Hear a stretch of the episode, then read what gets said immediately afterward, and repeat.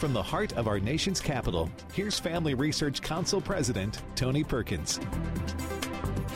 Well, good afternoon. Thanks so much for joining us. Coming up on this Thursday edition, a report from Politico, which was the same paper that first reported on the leaked draft opinion on the Dobbs abortion case, is now saying there has been no, there have been no additional drafts of the opinion. Meanwhile, the Democrats think they have a winning issue and are going to keep beating the abortion drum. We are going to focus on this issue again and again and again between now and November. We are going to keep fighting and keep fighting and keep fighting until we win. That was Senate Democrat leader Chuck Schumer yesterday after his second failed attempt to pass the abortion until birth bill. We'll talk about this and get the latest from Capitol Hill from Missouri Congresswoman Vicky Hartzler in just a moment. In related to the draft opinion overturning Roe v. Wade, those on the left, left appear to be ramping up their campaign of terror vandalizing churches and continuing to picket justices and their families. We have received uh, a number of threats to bomb the church, burn it down, very hateful and vile messages. And so we are just on high alert to make sure that the church and our people are protected. That was Reverend Brian Graebe of uh, St. Patrick's Old Cathedral in New York uh, earlier today on Fox News. So, where is the Department of Justice? Senate Republican leader Mitch McConnell is raising that question. One would think a DOJ run by the former chief judge of the D.C. Circuit would need no prodding, no prodding, to protect judicial safety and judicial independence. But at least so far, the Attorney General was quicker to pounce on concerned parents at school board meetings. We'll talk about it with Congressman Michael Cloud, who has written to the Attorney General, Merrick Garland, asking that very question. And are government scientists and administrators at NIH, like uh, Anthony Fauci, getting royalty payments from drug manufacturers? A new report by Open the Book suggests this is the case. If this is true, is it not a conflict of interest? We're going to talk about that as well. Also on Capitol Hill yesterday, House Republicans introduced a bill to defund the recently announced Disinformation Governance Board, or better known as the Ministry of Truth. The bill, introduced by Congresswoman Lauren Boebert, has the enthusiastic backing of GOP leadership in the House. We'll talk with Congresswoman Boebert about it later here on Washington Watch. And finally, the transgender craze is leaving few families untouched. This dangerous fad is being fueled by activists in the media, entertainment, and retailers like Target, not to mention those in the ranks of government like the president himself. So, what do you need to know about this sudden rise in gender dysphoria, and how should you respond? We're going to talk about that this afternoon on Washington Watch with uh, Dr. Jennifer Bauwens later here on Washington Watch. But before we get to our guest, I have some action items for you. Now, we are entering primary election season. In fact, if you live in North Carolina, uh, Kentucky, or Idaho, early voting is now underway. In North Carolina and Kentucky, early in person voting ends this Saturday, May 14th. In Idaho, it ends tomorrow, uh, May the 13th. Now, FRC Action has resources for you to help you. We're a part of the iVoter Guide Coalition that is assembling voter guides so that you know where the candidates stand on the issue. So we want you to be informed and involved. And so we want you to cast an informed vote. You can find information about early voting, voter registration information, and the voter guides by going to frcaction.org and clicking on voter resources. That's frcaction.org, clicking on the voter resources. Also, I want to thank those of you who have taken action and contacted the Haven, Kansas City Council. As you might recall, last week the City Council in Haven, Kansas ordered the police department to remove the In God We Trust decals from all police vehicles. Now, I'm going to ask you if you haven't responded, at TonyPerkins.com, at the top of the list of action items for today, there is a link to the petition. Uh, sign that petition and ask them to reverse this decision. Uh, this is uh, there. There's departments all across the country, and we don't want to see this start anywhere where they're removing "In God We Trust," the nation's motto, from police vehicles. Again, you can find all that at TonyPerkins.com. Today's verse coming from our Stand on the Word Bible reading plan is Judges chapter 21, verse 25. It reads as follows In those days there was no king in Israel. Everyone did what was right in his own eyes. They did not need to elect a king. God was to be their ruler, but here was the problem they refused to walk in his ways. This spiritual compromise then led to moral corruption, which brought about political chaos.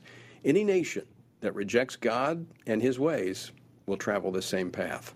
To find out more about how you can join FRC's Bible reading plan, go to frcaction.org slash Bible. That's FRC, I'm sorry, frc.org slash Bible. All right, the U.S. Supreme Court was expected to gather today for the first time since last week's leak of the draft opinion on the Dobbs abortion case that would overturn Roe v. Wade. According to Politico, which leaked the opinion, the draft from February remains only the only circulated version, and none of the five conservative justices in the majority have switched their vote. Adding this news to the Democrats' failed attempt yesterday to pass their radical abortion bill, this has been a rough week for the left. Joining me now to talk about this and more is Congresswoman Vicky Hartzler, who serves as chair of the House Values Action Team. She is also on the House Armed Services Committee and represents the 4th Congressional District of Missouri. Congresswoman Hartzler, welcome back to the program. Well, thank you, Tony. It's good to be here.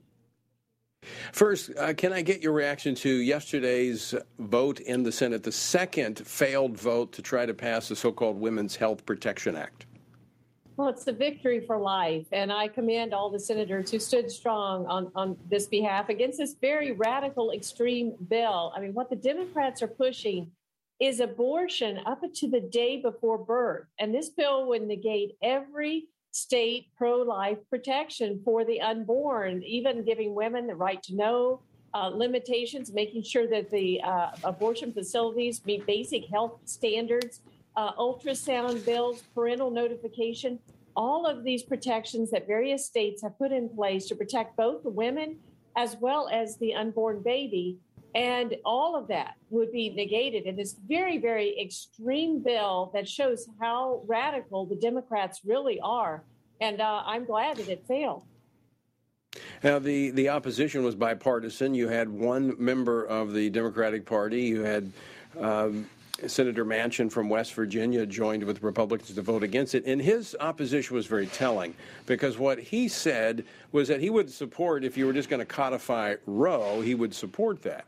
However, this, as you pointed out, goes much further in eliminating all pro life laws that have been passed in the last 49 years.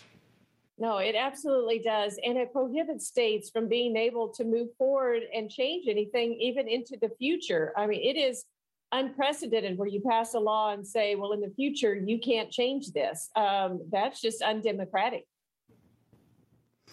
So I want to uh, switch now to the administration that is doing everything they can to, I guess, circle the wagons, if you will, for abortion. The administration looking at how they can, by executive order, provide funding for abortion if this uh, court opinion is handed down, as we uh, now suspect it may be in this uh, this form. Um, what do we know about how far this administration will go? Well, I, I don't know. They're going to try all kinds of tricks, but they're against the, what the American people want. I mean, even back to this bill, uh, polls show that 80% of Americans do not support uh, abortion in the third trimester. And of course, their bill would allow that. 61% of Americans think that abortion should either be illegal or should be determined by the states, which is what will happen if the Roe versus Wade decision is overturned.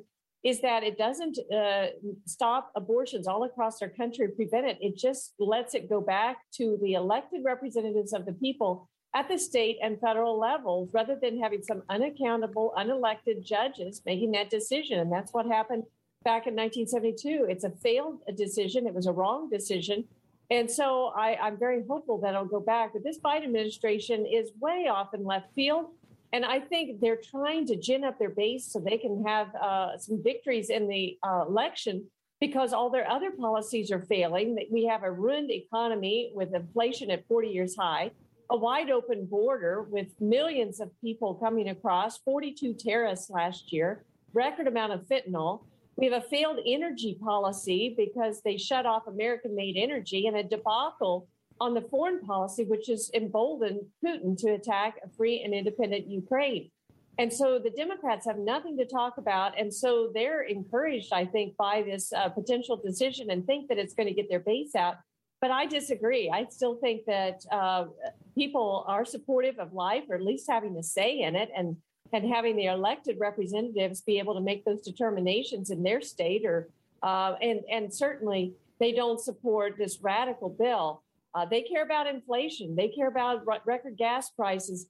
And those things will bode well for Republicans this fall.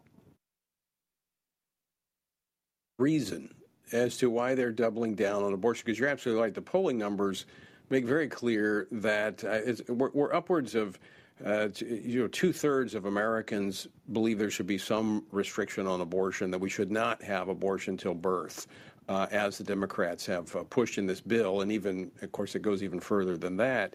But then you also look at the radical LGBTQ agenda, the transgender craze that this administration is pushing. And the vast majority of Americans, I mean, we're, we're bumping upwards of 80% that do, not believe that uh, men should be participating in women's sports. It, it just looks like the Democratic Party has been hijacked by this radical left fringe group that is at the wheel. Well, they've just lost common sense and they've lost touch with the real Americans. And, and everybody that I talk to back home in Missouri just shakes their head that we're even discussing some of these things. That a biological male could even say, Hey, I want to participate on a girls' team and, and take over and win all the medals and, and set the records. And nobody says anything. Nobody stands up for the women because, boy, we don't want to offend somebody. I mean, this is this is ridiculous. Uh, people have got to have that courage again to stand up. And that's what I see happening all across this country. And in the elections, even at the Virginia governor's race, where parents stood up and go, Yes, we have uh, a say in our child's education, and we are the best arbiter of what is taught, and we have a right to speak out at school board meetings, and we're not terrorists. And yet, this administration wants to turn parents into to, into terrorists. It's uh, it's an upside down world we're living in.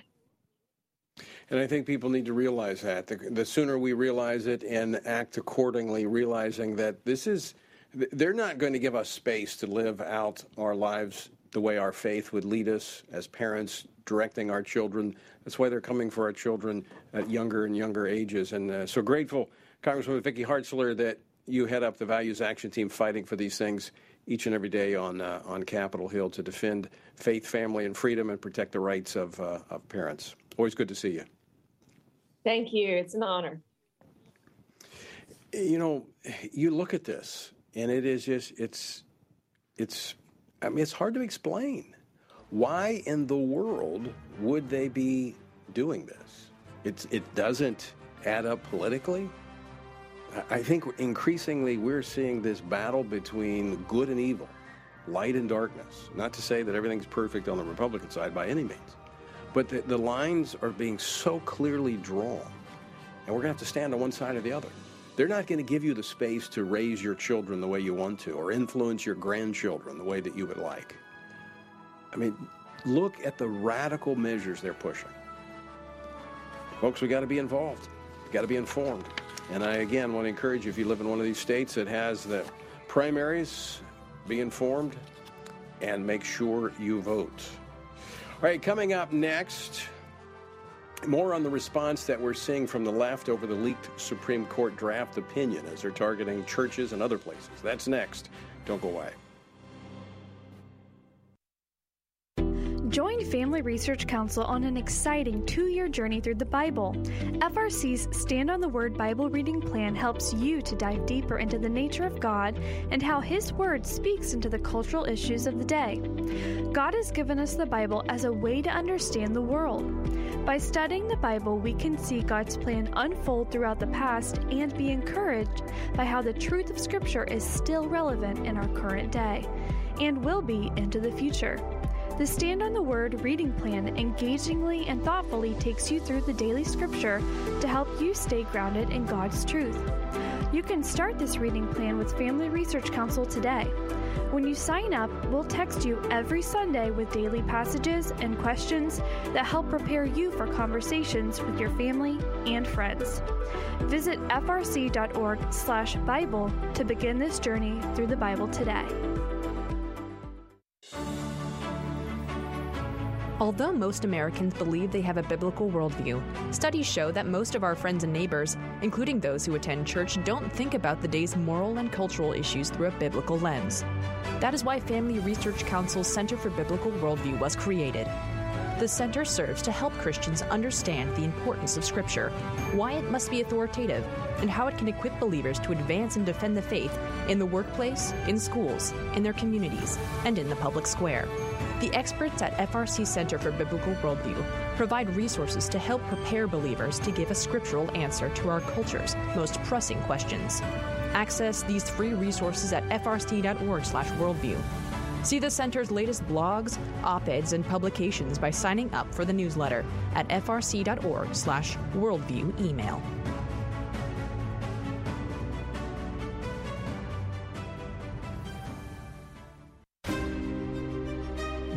Want to be able to stay up to date on conservative news?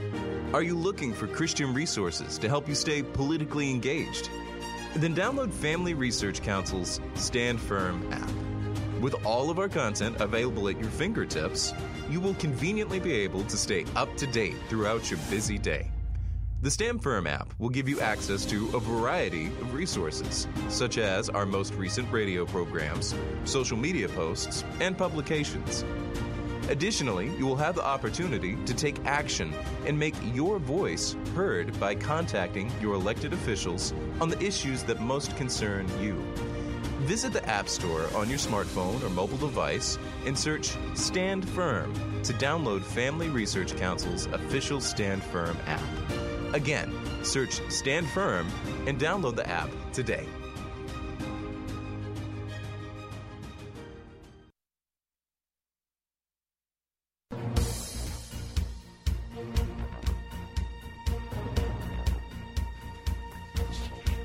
Welcome back to Washington Watch. I'm Tony Perkins, your host, and the website is tonyperkins.com. Since last week's leak of the Supreme Court draft opinion on the Dobbs abortion case, pro abortion activists have targeted the homes of all six conservative justices. They have also targeted churches, pregnancy resource centers, and other pro life groups. We've talked about that on the program over the last few days. While most of the incidents uh, for the latter group have been protests and acts of vandalism, there have been violent acts and threats of violence. We have received uh, a number of threats to bomb the church, burn it down, very hateful and vile messages. And so we are just on high alert to make sure that the church and our people are protected. How was Father uh, Graebe with the uh, St. Patrick's Old Cathedral in New York? So, why hasn't the Department of Justice stepped in as they were so quick to do after the National School Board Association called for help against concerned parents showing up at school board meetings. With me now to talk about this is Congressman Michael Cloud. Yesterday, he sent a letter to the U.S. Attorney General, Merrick Garland, urging him to investigate the recent rash of attacks on churches. He serves on the House Committee on Oversight and Reform. He represents the 27th Congressional District of the state of uh, Texas. Congressman Cloud, welcome back to the program. Well, thank you. Good to be with, on with you today. So far, the DOJ has only issued a brief statement saying that the AG is providing additional support to the U.S. Marshal Service to ensure the safety of the justices. Now, as far as I know, as for the churches, pro life groups, and pregnancy resource centers, there's been silence. At least there's been no action. What do you make of that? Yeah, what we've seen really is just lip service coming from the White House so far. Of course, they know what they're supposed to say to kind of get by muster, but uh, it's been a little bit of a nod and a wink to some of these leftist groups who are continuing to call for disruption in church services and even calling for violence against uh, people of faith. And this is just really disturbing. You know, this should be something we see a Department of Justice standing up and being clear and strong on. You know, the the First Amendment makes clear what we understood to be an inalienable right, and that is the right to freely assemble and to, to practice our faith and, and to, to worship. And uh, what we see is an attack against those things for political purposes. And, and, this is just, you know, one of the bedrocks of what this whole civilization is is about. And uh, you you mentioned uh, in your previous segment just about how this is really coming down to be a clear battle between the, the right and what's wrong. And and you know, we've got to begin to see it for what it really is and begin to address it. At the heart, this is all about intimidating churches, Christians into silence. It's, I find it interesting they're targeting churches because churches, mm-hmm. if it is a church that holds to a biblical view, it recognizes the sanctity of human life because it's created in the image of God. And so this is an attack yeah. on faith. It's exactly what it is. But it, it, I guess what is so alarming here, Congressman Cloud, is that the Department of Justice was so quick to go after parents who showed up at school board meetings concerned about the, uh, the critical race theory being yeah. that, that framework being put into right. the classrooms as well as the whole LGBTQ agenda. In fact, we've now cert- we've now been able to verify that the FBI has created the threat tag ed mm-hmm. officials. Right. Uh, so they're tracking these parents. So why why such a difference? Exactly, and that's the question we're trying to get to. You know, really, what Americans expect and have expected out of a, a, Department of Justice is that's really supposed to be the place we go to that's not biased. They're equal application of the law. We re- remember all the statues and paintings of justice having the blindfold and the scales that we're trying to hold. You know, that's that's the essence of what it means to, to live under the rule of law.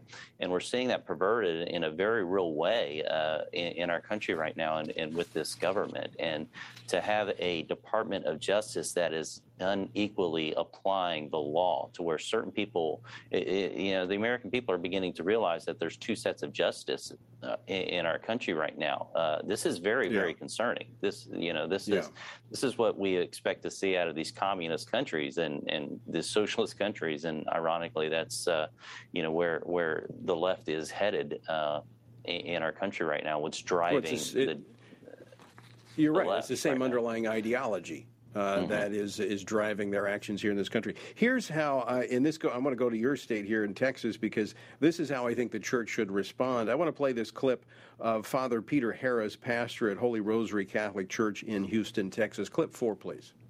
This won't stop us, but it propels us to continue to be witnesses for Christ in the world. See, I, I, think that is how we yeah. have to just say, look, if they want to target mm-hmm. us for our believing that every human being is sacred because they're created in the image of God, then all right, so be it. But we're not going to go away. We're not yeah. going to go silent. That, that's exactly right. It's really, uh, in one sense, a, an opportunity for people of faith to kind of remember what what this belief is supposed to be all about. You know, uh, we've had good times, and, and, our our practice of worship's been protected for the vast and large part of, of our country. But we have to understand that sometimes that's turned us off in a sense of us thinking what Christianity is supposed to look like, in the sense of oh, we're just nice and we're, uh, you know, kind of quiet and passive and those kind of things. When you read through like Hebrews 11, for example, what people call the Hall of Fame of Faith, and you see these heroes that say by faith, you know, they accomplish these great things. But then you get to the end of that chapter, and I'd encourage anybody to go through it. And it, it talks about administering justice and winning battles and uh, doing all these great and mighty and bold acts to bring about right and proper justice uh, in, in, the earth. And uh, so it's really a time for people of faith to understand that that you know it, it's time for us to, to be bold. It's time for us to to stand up and be strong and stand for what really is right. Absolutely. This is a time of resolve to stand for truth. That's, yeah, that's and I'm word. grateful that uh, the Lord is sending more and more men and women of faith to uh, our nation's capital to do that on Capitol Hill. And uh, Congressman Cloud, always great to talk with you. Thanks for uh, grabbing hold of this, and I know you won't let it go until you get answers. Yeah, we'll, we'll keep working on it. God bless. All right. And when you get those answers, we'll have you back on. Congressman Michael Cloud of uh, Texas, and there there are a number of men and women who the Lord is calling to our nation's capital to stand up for these biblical truths and values. And that's one of the things that gives me a lot of encouragement that God is not finished with our country. But you need to make sure they get here. That means you need to be registered, you need to be voting, you need to be informed on where the candidates stand on these critical issues. And pastors, by all means, do all means do not be intimidated by what the left is trying to do. In fact, I would encourage you in the coming weeks preach on the sanctity of human life. That's what the word says. Preach on it. All right, coming up, Republicans in the House are going after President Biden's so called Ministry of Truth. We're going to talk about that next with Congresswoman Lauren Boebert. Don't go away.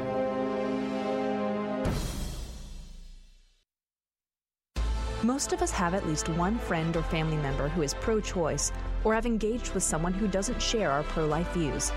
As Christians, we are called to defend the weak and to speak truth in love. When we advocate for the unborn, we must do so in a way that is both honest and loving. At Family Research Council, we recognize the inherent dignity of every human life, from conception until natural death. The value of human life is not conditional upon its usefulness to others or an arbitrary evaluation of a person's quality of life. Rather, the value of human life is unconditional because God, the author of life, has created all humans in his image. FRC's Center for Human Dignity exists to give a voice to the voiceless by helping others speak up for those who cannot speak for themselves. Access our free resources at frc.org/life so that you can address abortion, human trafficking, pornography, and more. Attention university students, do you feel called to promote faith, family, and freedom in public policy and the culture? Are you hoping to grow in Christian leadership? Then join Family Research Council for an unforgettable internship. FRC's 12 to 15 week internship program is designed to educate university students who are passionate about public service and who believe that a biblical worldview is necessary for government to serve the people and for culture to thrive. As an intern, you work alongside FRC's experts who will invest in your personal and professional development as you prepare to make a kingdom impact in the world. This paid internship offers free housing in DC, allowing you to experience community with other faithful conservatives in the nation's capital. For more information and to apply, visit frc.org/internships. That's frc.org/internships.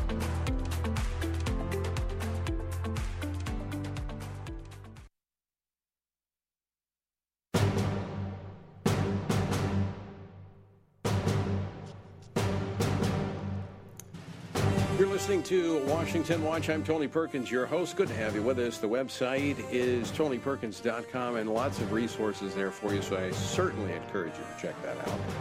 House Republicans have introduced legislation to nip in the bud, as Barney Fife would say, the Department of Homeland Security's so called Disinformation Governance Board, which the Secretary of uh, DHS, Secretary Mayorkas, announced two weeks ago as an initiative that his department was launching. Well, the bill was introduced yesterday by Congresswoman Lauren Boebert, and it has the full support of the Republican leadership in the House. The uh, Disinformation Governance Board is just a, a, surreal idea. And you've heard it described as Orwellian, you've heard it, heard it described as dystopian. Let's just put it very clearly, very bluntly it's unconstitutional. That is Congressman Mike Johnson of Louisiana, who is the co chair of the uh, conference, vice chair of the conference. Joining us now to talk more about the bill is the author herself, Congresswoman Lauren Boebert. She serves on the House Budget Committee. And as the communications chair of the House Freedom Caucus, she represents the 3rd Congressional District of Colorado. Congresswoman Boebert, welcome back to Washington Watch. Thank you so much, Tony. It is an honor to be on with you today. All right, tell us about uh, the legislation you've introduced, what it would do, and uh, how it will be carried out. Sure. Well, first of all, Americans on the right, left, and center should all be able to agree that the federal government has no business trying to monitor our speech and judge what is true and what's not. Secretary Mayorkas went on TV and, and tried to spin this new disinformation board as a nothing burger, but he said that it had bad PR, it has bad PR rollout, and it's not really adding up. Uh, just look at Nina Jankowicz that was hired to run the program. And I'm not going to spend uh, time talking about the horrendous things that she has said. Um, plenty, of, plenty of people can look that up for themselves. Um, but I do want to talk about uh, how she has been a parrot of MSNBC and pushed tons of fake news or disinformation, as the CNN host likes to call it. Uh, she said that the Hunter Biden's laptop was a plant by the Trump campaign. She pushed the Russia, Russia, Russia hoax. And she also dismissed the COVID 19 lab leak theory as disinformation. Uh, she's really uh, very partisan, and this whole department looks like it's intended to attack the Republicans and silence free speech altogether. And that's why I, I introduced the Protecting Free Speech Act to terminate this board. This board would def, uh, this bill would defund this board. Uh, and, and what people really need to know is this was created under the Department of Homeland Security. Uh, so DHS was created after 9 11 to protect us from terrorists, and now it's being used to terrorize Americans.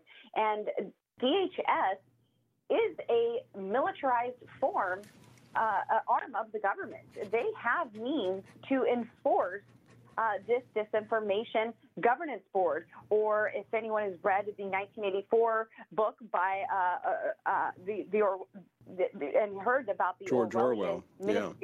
yes, um, you know, this is this is really scary that we have an entire party who um, didn't take that 1984 book as a warning. They they looked at it as a guide, and that's what we're seeing here. So my bill would defund this disinformation board, this Ministry of Truth, and prevent the federal government from ever establishing another one like it.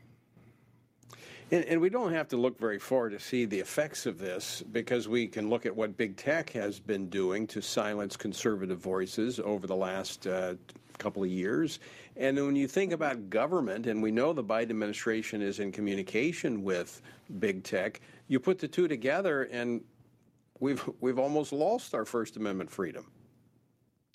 Uh, that's right. Our, our, First Amendment has absolutely been under attack uh, for the, past uh, two or three years.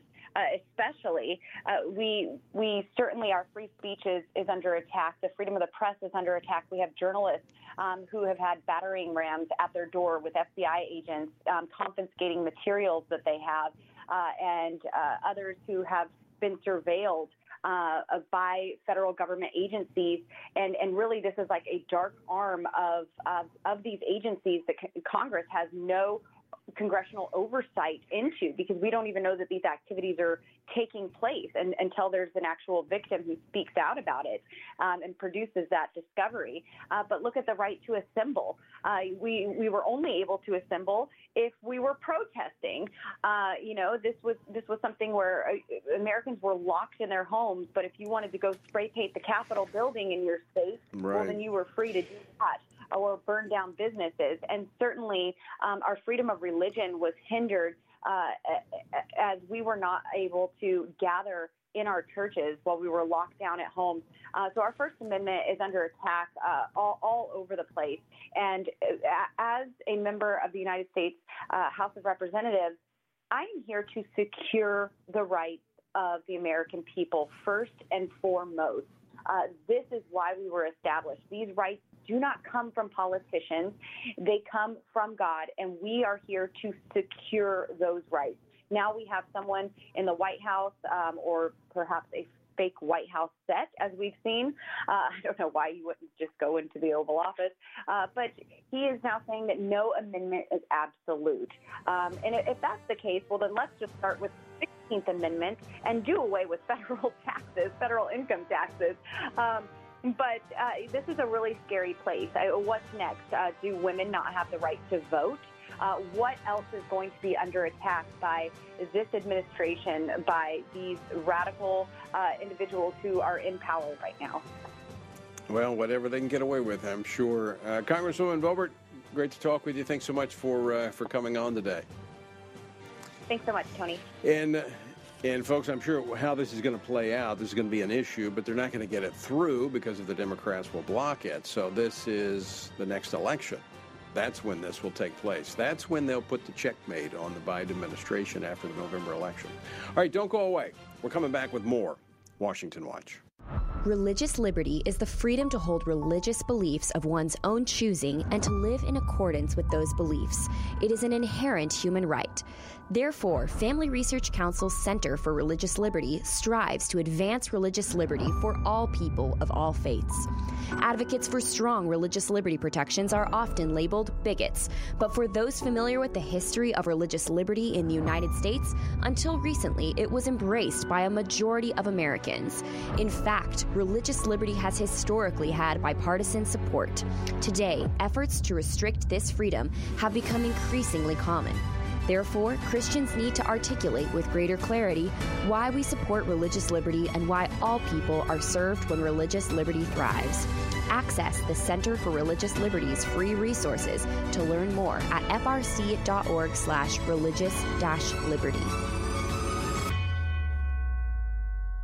In today's culture, there are few examples of godly manhood. Men, husbands, and fathers need a model of leadership, strength, courage, and sacrificial love that they can look to. But where can they find it? Try our Stand Courageous Men's Ministry. We seek to help men develop a strong biblical character, cultivate positive habits, build and rebuild relationships, and make commitments that will move men closer to God's good purpose and design. Men who will stand courageous. We invite you to join us at a Stand Courageous Men's Conference to discuss critical aspects of masculinity. These conferences are led by men who struggle with the same issues you do and will invest in unpacking our role as a defender, provider, instructor, and battle buddy so that we can have the generational influence as a chaplain inside and outside the home. Learn more and find a Stand Courageous event near you at standcourageous.com. At Family Research Council, we want to be able to keep you informed on our latest resources and events. Due to the growing threat of tech censorship of conservatives and Christians, we've created a tech subscription platform so that we can stay connected. So if we get canceled, you can continue to receive updates on faith, family, and freedom. How? Just text STAND to 67742 to sign up for our text alerts, and you will get FRC's content straight to your phone. Again, just text STAND to 67742 and you will get special alerts on the biggest stories of the day. You can stay informed with just a simple text. We want you to be able to stay connected with like minded community and to always have access to our content. Stay connected and informed. Just text STAND to 67742.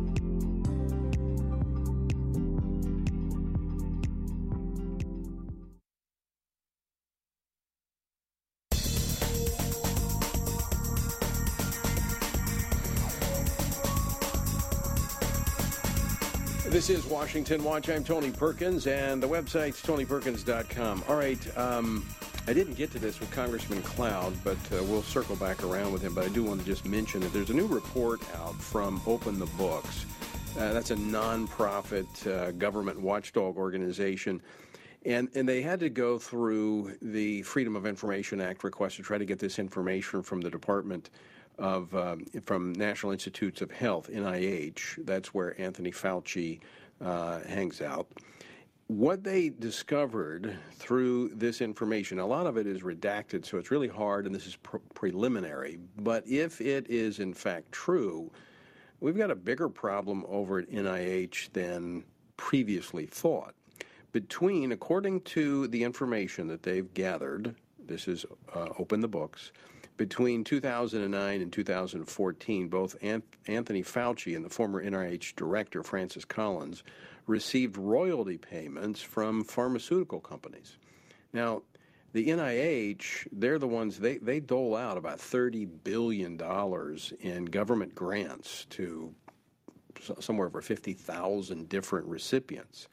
So and, and, we saw how they were actually in this COVID thing. They were silencing some of the scientists, and they did so with the purse strings by having this money that would go to colleges, universities, and others to do this research. But anyway, I mean, this looks like I'm just going to say what it looks like on its face. Again, this is not definitive. We'll circle back around and, and look at this. Talk to a couple members of Congress who have not uh, really dug into this yet, but it looks like kickbacks uh, going to NIH from drug companies. I mean, it could be completely legit from a standpoint of royalties from these drug companies, but it's it doesn't pass the smell test. Um, so anyway, didn't get a chance to get to that, but we will uh, in an upcoming episode of Washington Watch. What I want to talk about now is uh, this transgender craze that is sweeping up so many children. In fact, just saw this today that Target, you know, the uh, the retailer, the one that threw threw wide open the doors of their bathrooms. They were the first retailer to open up the dressing rooms and bathrooms to whomever wanted to go in, men going in with girls, and there's been cases of. Uh, women being assaulted, so on and so forth. But now they've launched a trans merch, trans merch for children, uh, including chest binders and a whole host of other things. I mean, this is um, it's it's despicable, frankly. But it's not just the retailers. We're seeing in entertainment. We've been talking about the last few weeks what's been happening with Disney, how they're intentionally putting these characters in and these storylines in. It's, it's all throughout Hollywood. We see it in the media, and we even have the President of the United States. You know, the whole world is burning, and what he what is he focused on? He's focused on a parental rights bill in Florida. I've got your back, he says to the LGBT students, all three of them. But here's the deal. Because this this wave is going through, it's creating this confusion. And of course, anyone who dares speak up about it is immediately pounced on as being, you know, homophobic or being, you know, who knows what. But you need to know about this. And so I want to discuss the issue of gender dysphoria, which is what is at the heart of the whole transgender issue the problems with the diagnosis and the treatment that we're seeing. And, and you need to be equipped with this information because it's, quite frankly, it's going to be coming to a child near you. Uh, because of how prevalent it is in our culture today. So, joining me now to talk about this, Dr. Jennifer Bauwens. She is the director of the Center for Family Studies here at the Family Research Council.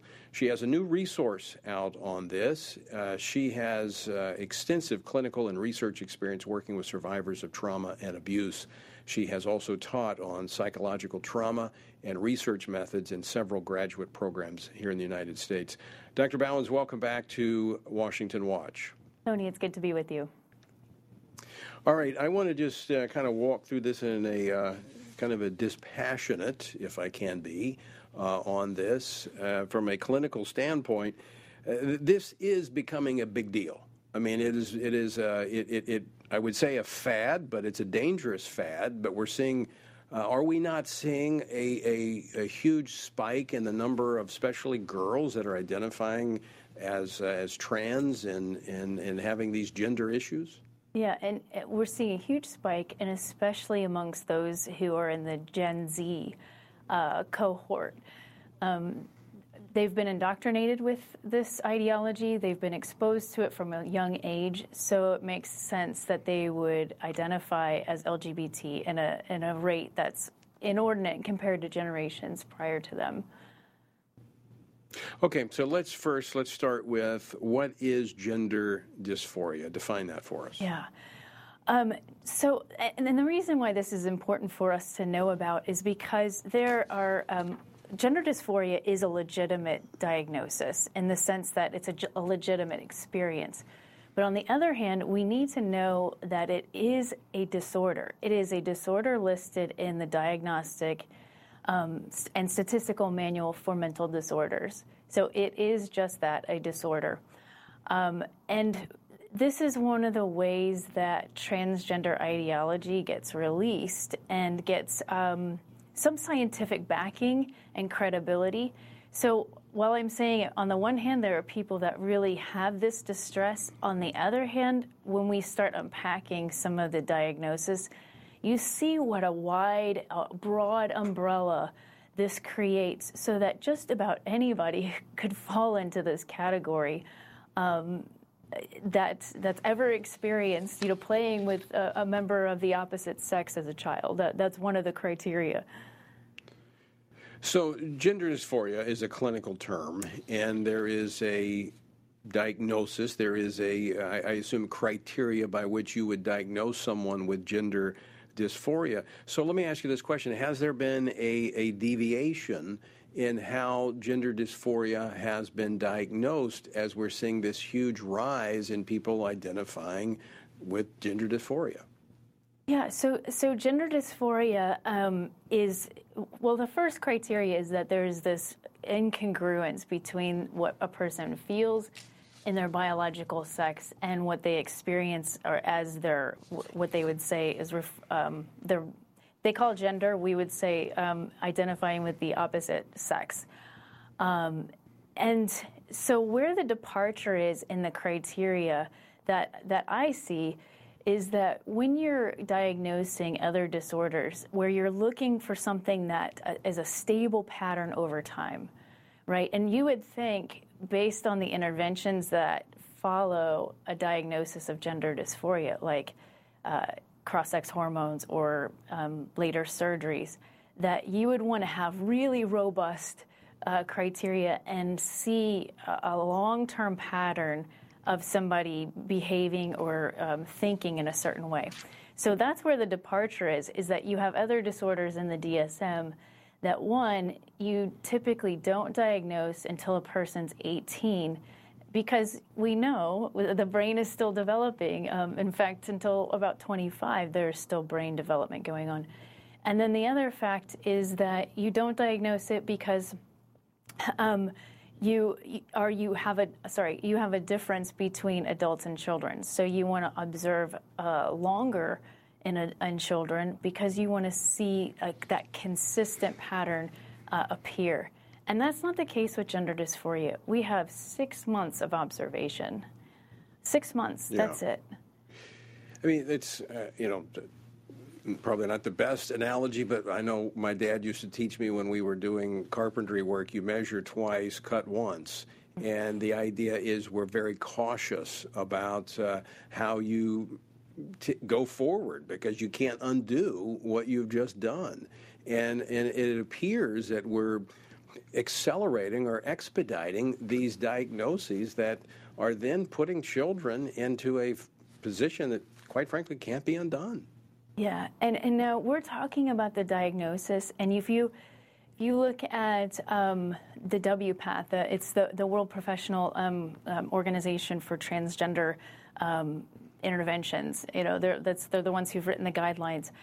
Um, they they say, you know, get a mental health assessment, um, have parental consent, but we know all of those things aren't happening. And in fact, if you look at Planned Parenthood's website, you'll see no mental health assessment needed for hormones. So you have young people going to Planned Parenthood and other places like that who can access these things without a diagnosis, without any kind of assessment, and without um, parental consent. And just a just a side note, even um, um, Biden's HHS yesterday released uh, another 16.3 million dollars to um, to, for Title X. So that means Planned Parenthood is getting more money um, to do more things like this.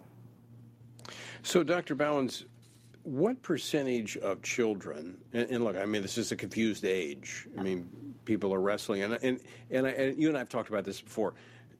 These, these issues are real to people, to these young people. They're, they're struggling with this, so we have to acknowledge that there's a struggle going on here. Uh, but it's getting to the underlying issues. And, and one of the things that would suggest that there's other issues at play here are the percentages of young people that grow through this and come out of it and they they have the alignment between their gender and their biological sex when they come through the other side. Yeah, that's right. And and if we would leave these kids alone, so many of them would just grow out of of this dysphoric uh, feeling or you know, we're all trying to figure out identity when we're growing up. And what's happened is that we have an ideology that's been inserted that's confused the issue. Um, and then, of course, if a child's brought to a therapist for help, um, you know, it, some of the the data on those who who regret those procedures say that 57% said you know, my assessment wasn't proper, it was incomplete. So mm-hmm. um, that means therapists aren't looking at underlying issues when these kids are coming for treatment. Yeah, I want to talk about that, Dr. Bauwens. Um, and, and, folks, I, I, do want to encourage you. We've got a research paper, or a paper that uh, Dr. Bauwens has done on this issue entitled Diagnosing Gender Dysphoria in Children, an explainer. It'll just help you understand a little bit better uh, it's at tonyperkins.com. It's free. You can download the PDF. But in here, Dr. Bauwens, you said the number of children who grow out of their gender dysphoria uh, range from 70% to 97% in biological males and 50% to 88% in biological females. So, as you said, the, the vast majority, based on the studies, come out of this, you know, once they move through that tr- turbulent time. But let's talk about maybe some of these underlying issues that are not, because this thing is so expedited, are not uncovered. There are other things that could be leading them to have this, you know, gender dysphoria at this point in their life. What are some of those things? Yeah, and I would say that gender dysphoria is rarely just experienced in isolation. There are usually a host of other factors. And um, some of those factors that we know for sure, we're seeing uh, um, from from um, Williams Institute. These are these are left-leaning think tanks. Um, that the number of people who've experienced abuse, uh, sexual abuse, childhood sexual abuse, 45%, 75% of of children who identify transgender experience emotional abuse. And so if if you have a child that comes for treatment and they present with gender dysphoria and you don't assess some of these things like childhood abuse that we know is high in this population, that's, in my view, um, an issue of malpractice. Um, we also know that autism is very high in the, those who identify as transgender, as well as we know the social contagion but here's the last thing mm-hmm. I would say on, on some of those other factors that aren't being assessed in the gender clinics or in gender therapy is that um, the parental, um, the, the parents are usually pushed aside on all of these instances, like I mentioned with Planned Parenthood. A lot of these kids just go straight to the clinic. There's no assessment of how the parent might be contributing to any gender dysphoria. Um, certainly, the parent can have issues that would lend itself to um, some of these radical treatments. There are factitious disorders, um, obsessive compulsive disorder.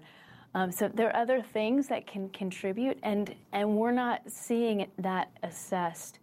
And um, we also have counseling bans in a, a number of states yeah. that pro- prohibit um, some counselors from even exploring that, these other issues. I mean that that in itself really exposes, I think, those driving this agenda that they don't want these young people to get the help that could help them solve the issue of gender dysphoria by getting to the underlying issues. Um, to me, it's quite frankly, I think it's demonic what they're doing to, uh, to, to these children to advance their agenda. Uh, Dr. Bauwens, we're out of time. I want to thank you for this, and I encourage folks to uh, to check it out at tonyperkins.com. Always good to see you. Thanks for having me. Uh, look, parents, grandparents, just everybody. You need you need to know what's going on here, and this is a good resource just to kind of explain it because these terms are thrown around. Not everybody knows what it means and they think you don't know, well, this is to equip you so that you can hold your ground, especially if it's your child. You know, demand your right to oversee the well being of your children. That includes their medical care and their counseling. And it is something that we need to be aware of and involved in. All right, thanks so much for being with us today. I leave you once again with the encouraging words of the Apostle Paul found in Ephesians 6, where he says, When you've done everything you can do, when you've prayed, when you've prepared, and when you've taken your stand, by all means, keep standing.